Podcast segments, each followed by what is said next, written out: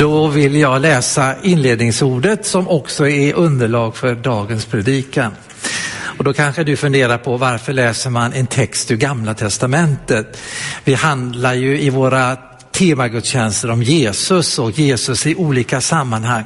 Men det här ordet som jag ska dela med er idag, det har faktiskt Herren givit mig.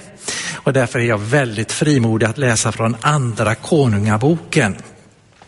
Det andra kapitlet. Andra Konungaboken, det andra kapitlet. Och det är ett välkänt sammanhang och det är en sån här text som man har med sig från söndagsskolan. Men den säger otroligt mycket för temat idag är Var är Herren Elias Gud?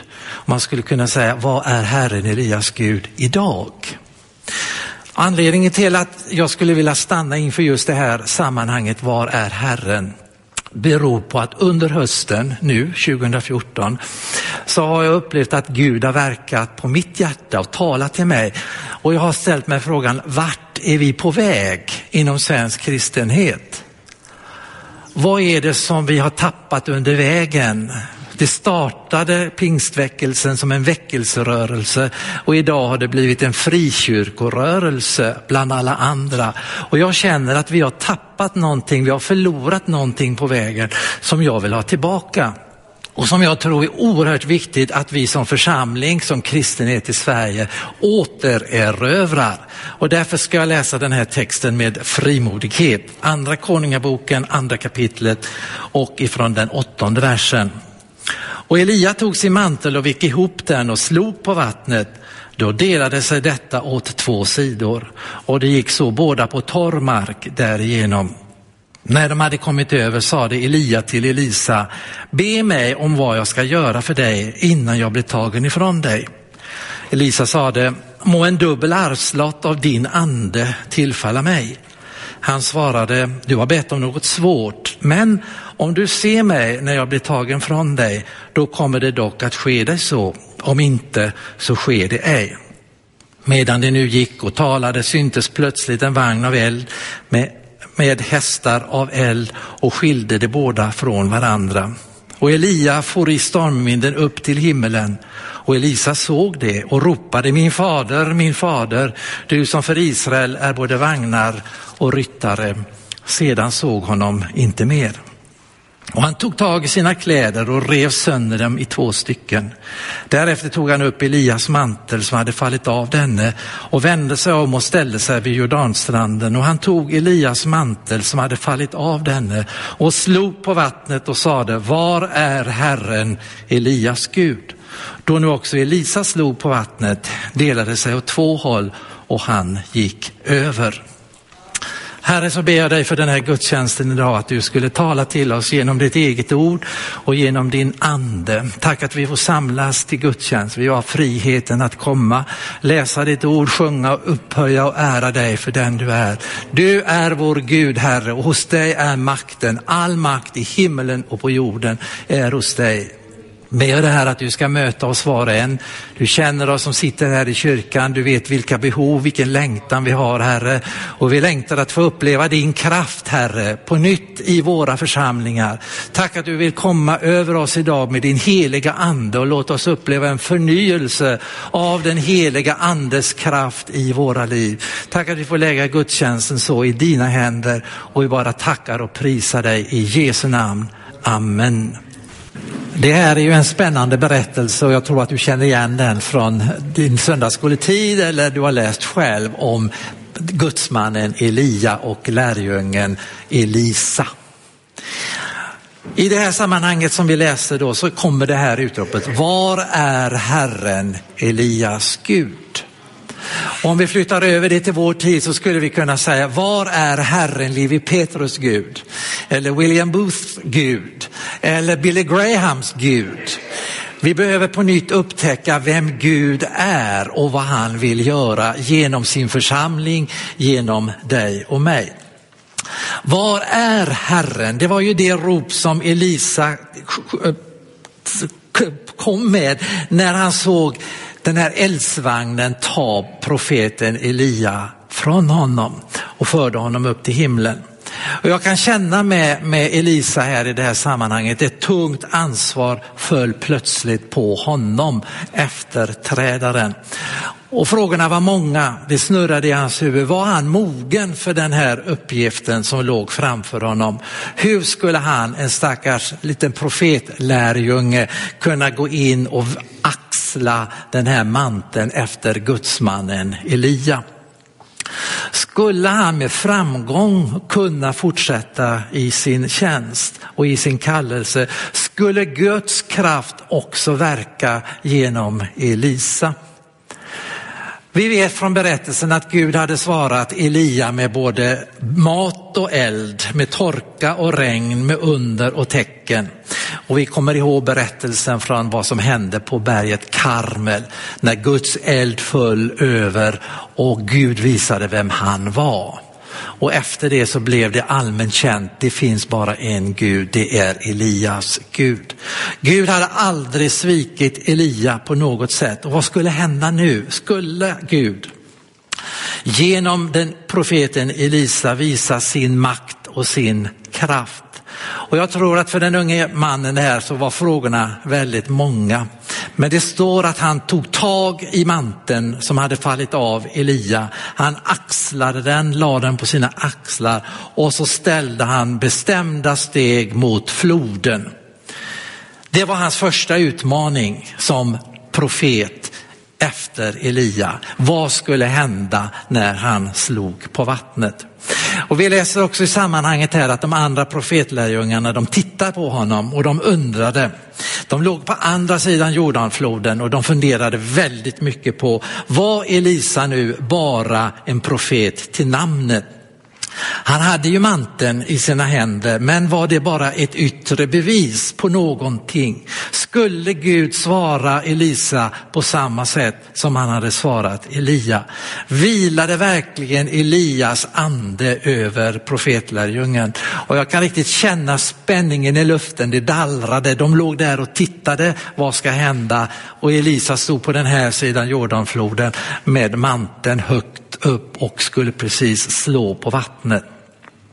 Men han gör det. Han tar tag i manteln och så svänger han den över huvudet och så slår han på vattnet. Och det är här han ställer frågan, var är Elias Gud? Och det var inte ett slag i otro att han inte visste vem Gud var. Utan det var mer en utmaning, en, en utmaning till Gud. Var är du nu? Visa nu din makt, din kraft och vem du är. Jag tror inte att vi ska använda de här orden eller uttrycket i sammanhang när vi känner att nu går det tillbaka med Guds verk eller svensk kristenhet håller på att förlora fotfästet.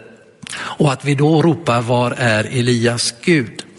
När församlingen förlorat sitt inflytande i samhället och man förlorar kraften, man känner att det, det, funkar inte nu som det gjorde förr, vad är det som har hänt? Vi ska inte använda det uttrycket som någon slags rop i otro, att inte Gud ser situationen och kan ingripa.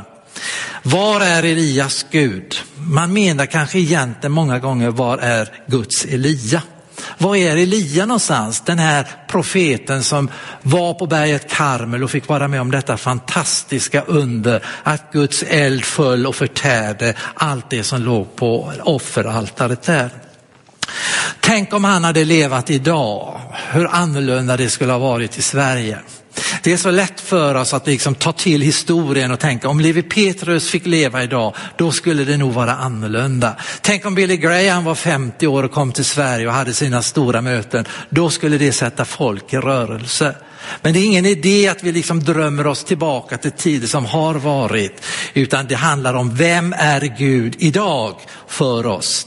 Får Gud uppenbara sin kraft ibland oss, genom oss, genom mig och genom dig, genom sin församling. Elisa hade manteln och han litade helt och fullt på Gud. Gud hade ju visat genom Elia vem han var. Och nu tog han upp manteln och slog på vattnet. Och det är risk för oss idag att vi förlitar oss mer på manteln, det här som vi har ärvt, än att vi förlitar oss på Gud som har all makt i himmelen och på jorden. Gud vill idag uppenbara sin kraft i vår församling och i församlingarna överhuvudtaget i svensk kristenhet. Och är det något vi behöver idag så är det just Guds kraft uppenbarad ibland oss. Oavsett vilken församling vi tillhör så är det en längtan att få uppleva mer av Guds kraft i vår tid.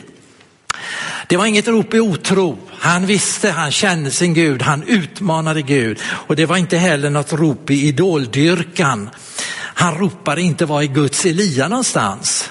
Kom fram och visa dig och din kraft. Och jag tror att risken är stor idag att vi hänger upp mycket på personer människor, män och kvinnor som har tjänat Gud, som har varit hans redskap, som är hans redskap. Och vi ska vara tacksamma för alla dessa människor som är redskap åt Gud. Men du och jag, vi ska inte hänga upp vår tro på dem. Därför att bakom dem så står Gud. Människor har ingen makt. Det är Gud som har makten, den är hos honom. Och jag tror att om alla kända predikanter skulle dö redan imorgon så skulle Guds Gud fortsätta sitt verk ändå, därför att han kallar ideligen nya människor in i den här tjänsten.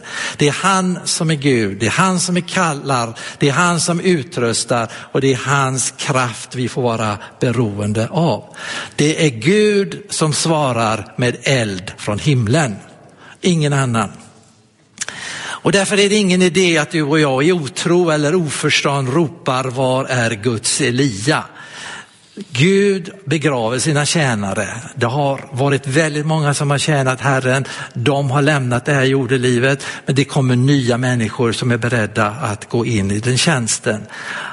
Gud fortsätter sitt verk. Församlingen är Guds församling, det är inte din och min, utan det är Guds församling och han har en tanke för församlingen. Han fortsätter sitt verk. Han vill uppenbara sin kraft ibland oss genom under och tecken. Elisa när han utropar det här så är det ett, ett, ett uttryck för väldigt järv tro. Han visste ju att Elias Gud var med honom. Och därför så tog han upp manteln, svängde den och slog på vattnet. Och vattnet delade sig på samma sätt som det hade gjort när de gick över. Alltså var det ett väldigt starkt bevis på att Gud som hade använt Elia ville också använda Elisa. Guds kraft verkar på samma sätt. Och Guds kraft vill verka på samma sätt idag. Alltså är det någonting som har gått förlorat för oss när vi tycker att Gud verkar inte på samma sätt som han gjorde i apostlagärningarna eller på den tiden eller den tiden. Det har, vi har tappat någonting som vi behöver återerövra, som vi behöver få tillbaka. Någon har sagt så här, man, man vinner inte segrar för Guds rike genom att slå på vattnet med en mantel som är full med hål av tvivel och osäkerhet på vem Gud är. Alltså det har smugit sig in väldigt mycket idag i vår tro och i våra församlingar som gör att det är väldigt mycket tvivel. Vem är Gud egentligen? Och vilken makt har han? Har vi inte egna erfarenheter av vem Gud är, har vi inte upplevt Guds makt och Guds kraft i våra liv? Så kommer den här osäkerheten in och då blir det som en mantel full med hål av otro, av tvivel och undran, vem är Gud egentligen? Elisa när han står där så nöjde han sig inte bara med den ärvda manteln, han var djärv nog att begära av Gud vad många av oss tror, det skulle Gud aldrig kunna göra genom mig. Men Gud är sådan att han kallar, han utrustar och han vill använda oss allesammans. Guds kraft kan verka genom dig och genom dig och genom dig och genom mig och genom församlingen också idag. Guds kraft det är ingenting som du och jag styr utan det är någonting som Gud utrustar oss med. Han utrustade Elia, han utrustade Elisa.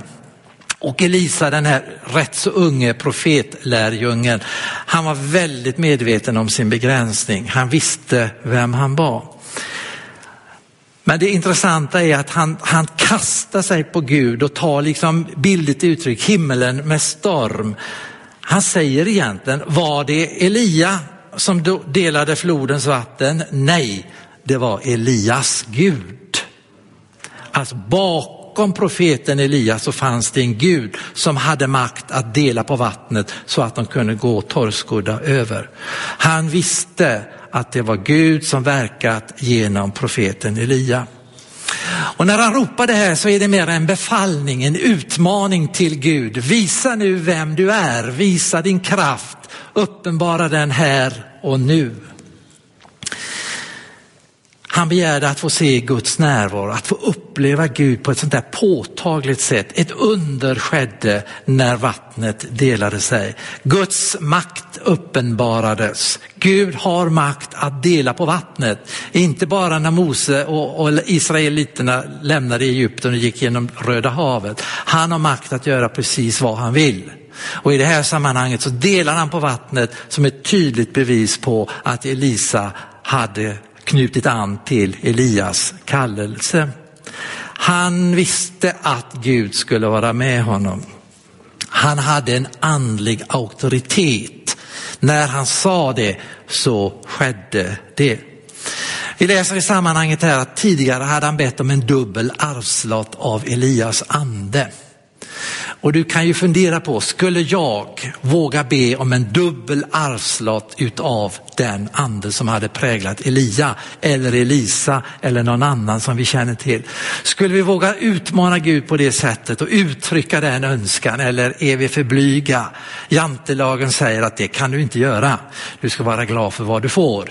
Men jag tror att Gud vill utrusta oss idag med en dubbel arvslott utav tidigare generationers människor som startade väckelsen, som var med från början.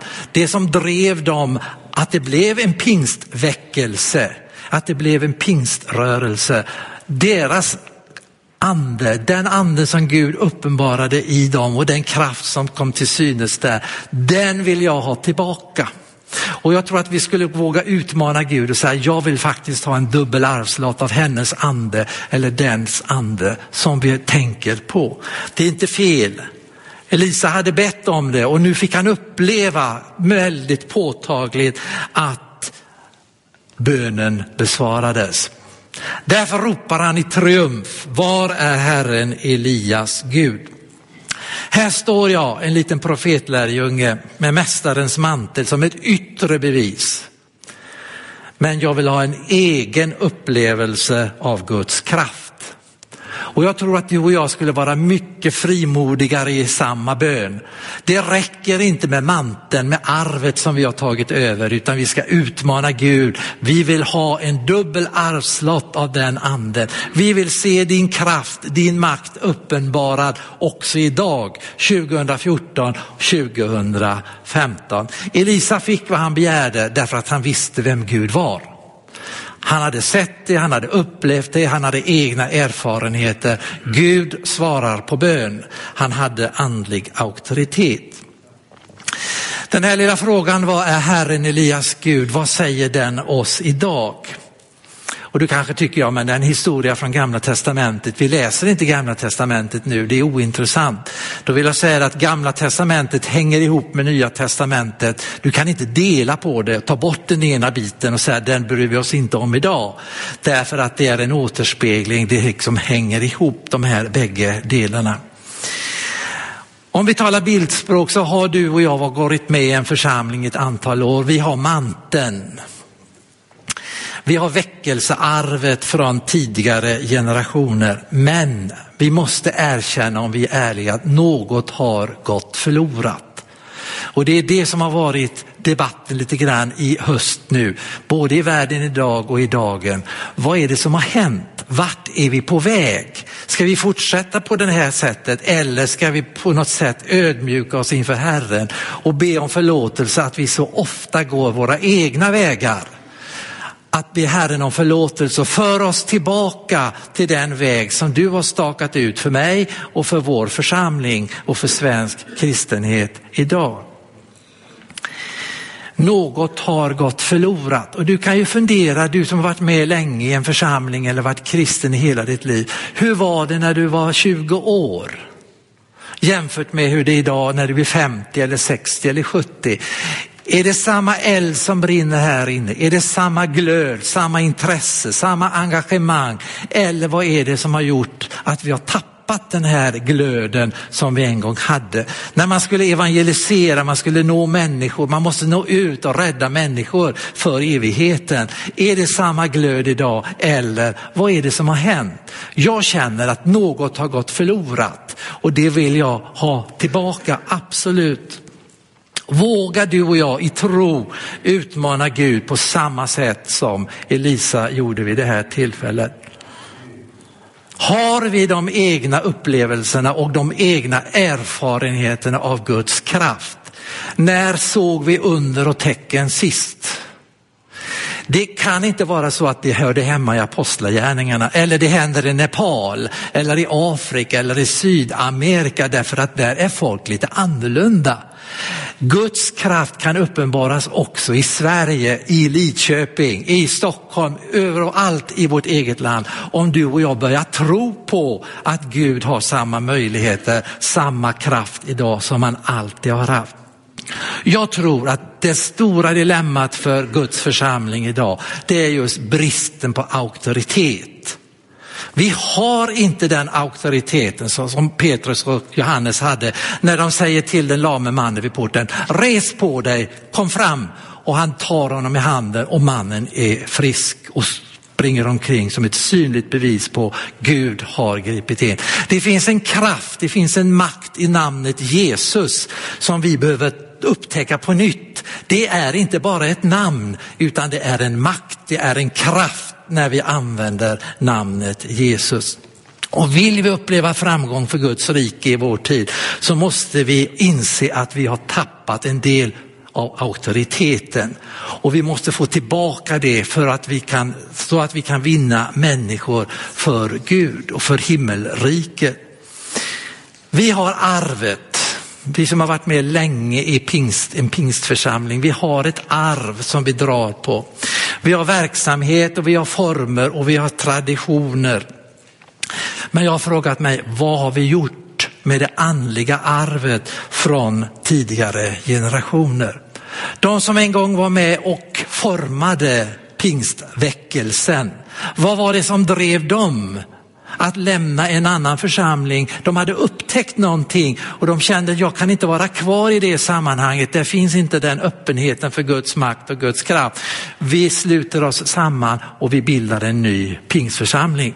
Läs vår egen historia för den här församlingen. De få människor som upptäckte hemligheten och som var beredda att lämna tidigare förhållande och starta pingstförsamlingen i Lidköping 1919.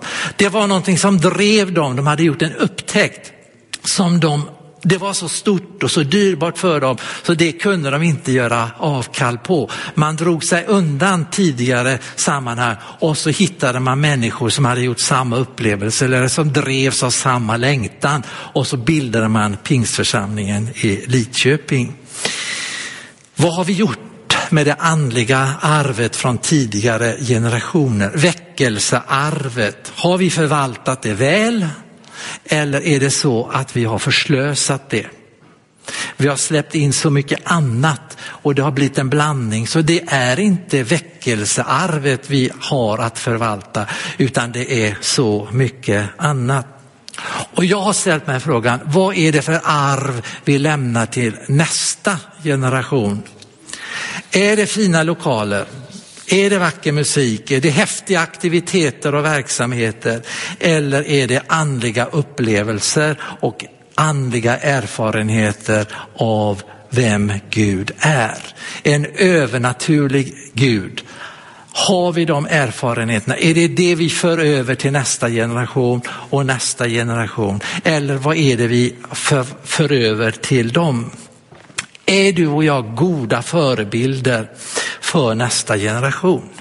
Det här är en samvetsfråga för mig och det, det gör lite ont här inne när man tänker efter. Hur är det? Vad är det för arv jag för vidare till nästa generation pingstmedlemmar i Lidköping? Är det så att de ber om en dubbel arvslott av din och min ande? Om vi skulle fråga våra yngre människor idag, skulle de säga, jo vi ber om en dubbel arvslott av hans ande eller hennes ande eller hennes ande. Eller är det så att välfärdskristendomen som de ser, vi kan inte blunda för att vi har det väldigt bra i vårt land, men det har påverkat oss i en negativ riktning. Vi är inte beroende av Gud på samma sätt idag som de var för hundra år sedan. De var enkla, olärda människor, men Gud fick tag i dem, fick ett starkt grepp om dem och formade dem som han ville. Vi har så mycket annat idag som vi kan göra i egen kraft. Så vi behöver inte Gud på samma sätt idag som vad de behövde. Vi har, tänk om det är så att vi har skenet men saknar kraften. Alltså allt ser bra ut på ytan men vi har inte den andliga auktoriteten, vi har inte den kraft som vi behöver för att lösa människor. När vi ber för en människa så ska det ske ett under. När vi ber för att en människa ska ta emot den heliga ande så ska det ske. Om jag läser Bibeln rätt så var det inga konstigheter, det var det mest naturliga. När man bad för människor så grep Gud in och uppenbarade sin kraft. Manteln arvet som vi går och drar på från tidigare generationer betyder ingenting om vi inte också har gått in och tagit emot den kraft som fanns i väckelsen. Den kan till och med hindra den andliga utvecklingen om vi, du och jag som har övertagit den här väckelsetraditionen, inte också är uppfyllda av Guds ande. Då blir det verksamhet. Ser bra ut på ytan, vi kan ha hur mycket verksamhet som helst, men om vi saknar kraften, om vi saknar den heliga andes kraft, då spelar det inte så stor roll. Manteln blir till ingen nytta för oss om inte Gud med sin ande får beröra dig och mig, våra hjärtan, i våra liv och visa oss vem han är. Alltså en längtan efter att göra egna erfarenheter, egna upplevelser av en övernaturlig Gud som har all makt i himmelen och på jorden. Det skulle vi behöva uppleva både i vår församling och i andra församlingar och i svensk kristenhet idag. Att vi kom till en punkt där vi upptäckte att verksamhet inte är tillräckligt. Vi kan ha aktiviteter och vi kan odla hur mycket verksamhet som helst. Men om vi saknar det drivkraften i det vi gör, Guds ande, då blir det som en verksamhet som alla andra också kan syssla med. Att Gud får beröra oss och jag ser tillbaka på året som har varit 2014 och så ser jag framåt på 2015 och jag vill inte gå in i ett nytt år och bara liksom fortsätta som det har varit utan jag vill få ett andligt genombrott i våra församlingar. Jag vill ha väckelse i våra församlingar och väckelsen börjar alltid i Guds församling. Om du och jag sitter och sover så behöver vi bli väckta över tidslägets allvar. Människor går evigt förlorade och när du och jag börjar be om det, då kommer Gud att svara på bön så vi får uppleva det vi längtar efter. Vi kan inte klamra oss fast vid tidigare generationers upplevelser. Det hjälper inte att läsa i böcker om hur det var på 20-talet och 30-talet, den personen och den personen. Det gagnar oss ingenting om vi inte har gjort egna upplevelser av Guds kraft. Det är ungefär som kejsarens nya kläder. Det ser fint ut på ytan men det finns ingen täckning för det. Vi har skenet men saknar kraften. Och vi ser inte vår egen fattigdom, vår egen nakenhet. Och det är precis det som beskrivs i sändebrevet till församlingen Laodikea. Du säger att, men jag säger, säger Herren. Alltså det är skillnad på hur du och jag bedömer det och hur Gud bedömer oss. Och skulle han bedöma dig och mig idag eller vår församling eller svensk kristenhet, vad skulle han säga? Vad skulle han sätta fingret på, den ömma punkten? Det räcker inte med arv, det räcker inte med traditioner eller verksamheter. Någonting har gått förlorat. Vi saknar kraften. Jag saknar kraften. Jag vill ha tillbaka Guds kraft uppenbarad i våra församlingar så att under och tecken inte blir något konstigt. Utan när ordet förkunnas så bekräftar Gud ordet genom under och tecken. Så har det varit och så vill Gud ha det. Och det är inget konstigt. Gud har oerhörda möjligheter. Men när du och jag börjar gripas av en längtan att få tillbaka detta, då kommer han också att svara på bön och vi får uppleva det vi längtar efter. Får Gud visa sin makt genom dig och mig idag? Är vi så pass till hans förfogande så att han kan använda dig och mig som redskap? Är vi öppna för den tillkommande världens krafter? Det hjälper inte att längta tillbaka till Levi Petrus tid. Han var en stor Guds man, absolut. William Booth var en stor Guds man. Billy Graham var en fantastisk förkunnare, evangelist. Men det hjälper inte för oss att sitta och drömma tillbaka, tänk om de fick komma upp på scen igen. Det är historia, men det fantastiska är att Gud är densamme idag och han vill uppenbara sin kraft genom sin församling idag. Han bara längtar och väntar efter att få uppenbara sin makt bland sitt folk. Och frågan är, vill vi tro det?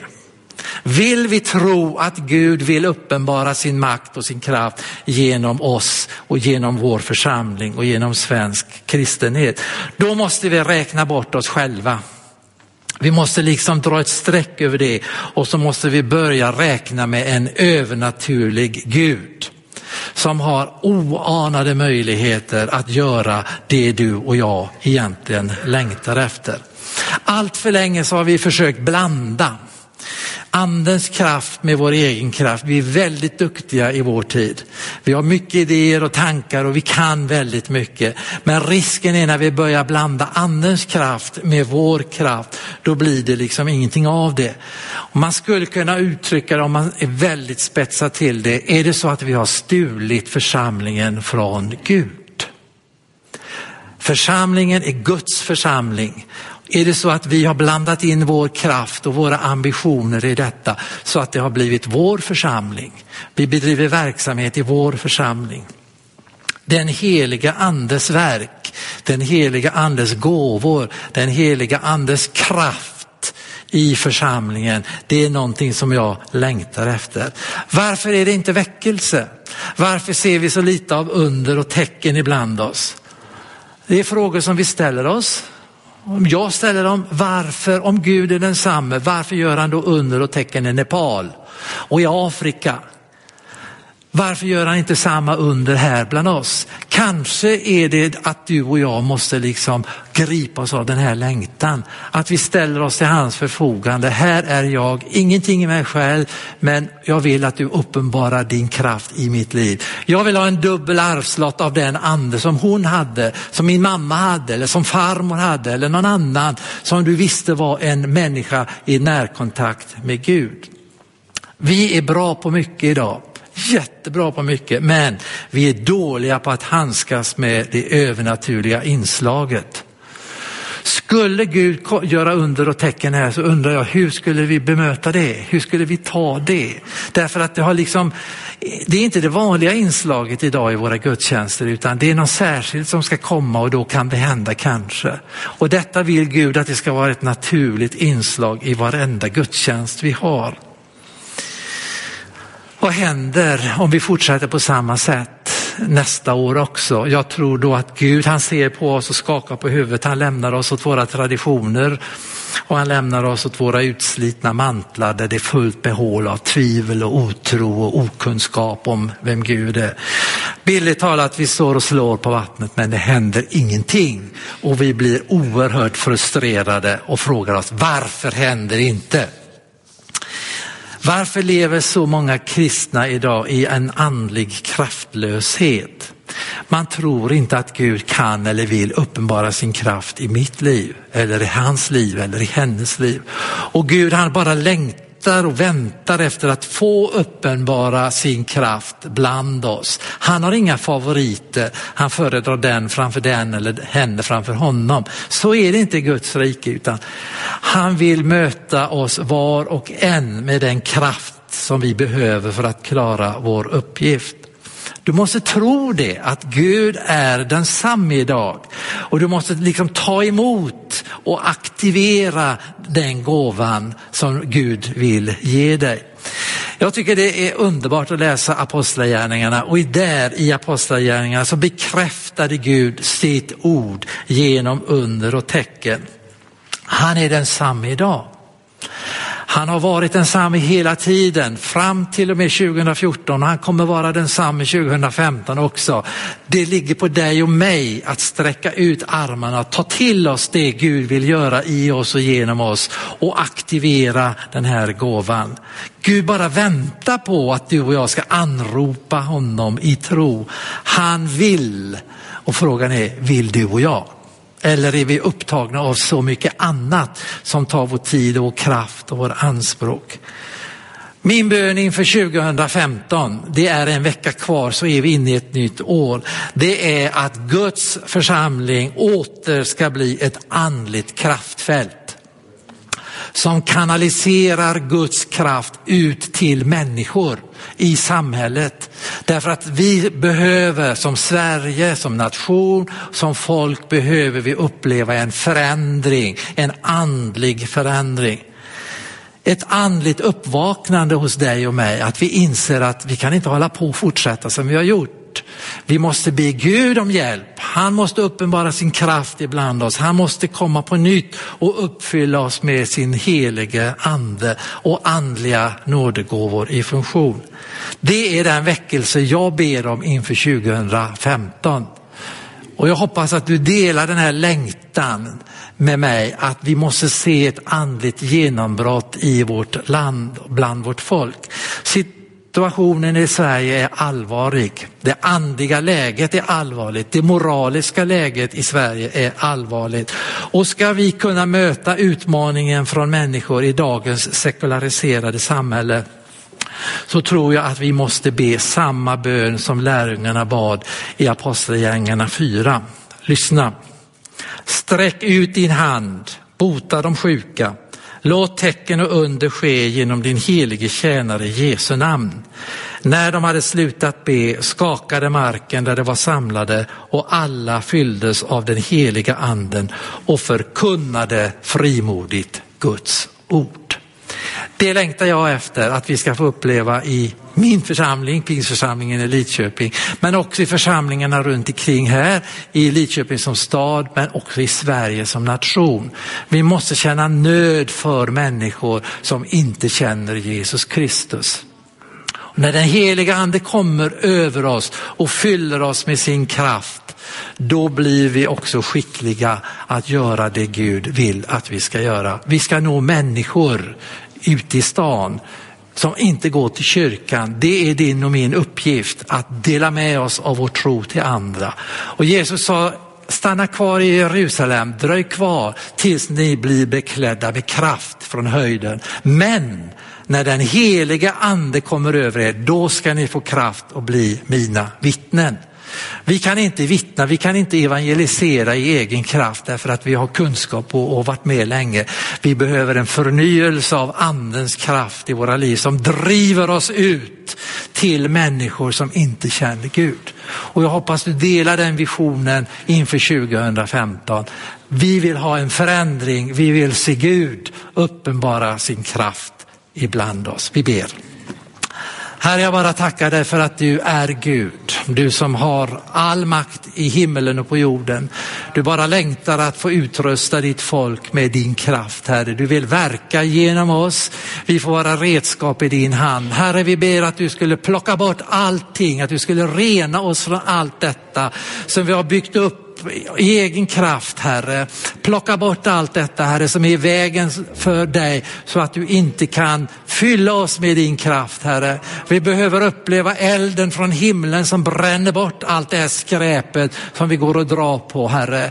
Kom över oss, kom ibland oss Herre och låt 2015 bli ett år, ett andligt genombrott i vår stad och i vårt land Herre. Tack att du vill utrusta oss var och en med den kraft som du har. Herre, och vi får stå till ditt förfogande. I Jesu namn tackar jag dig. Amen.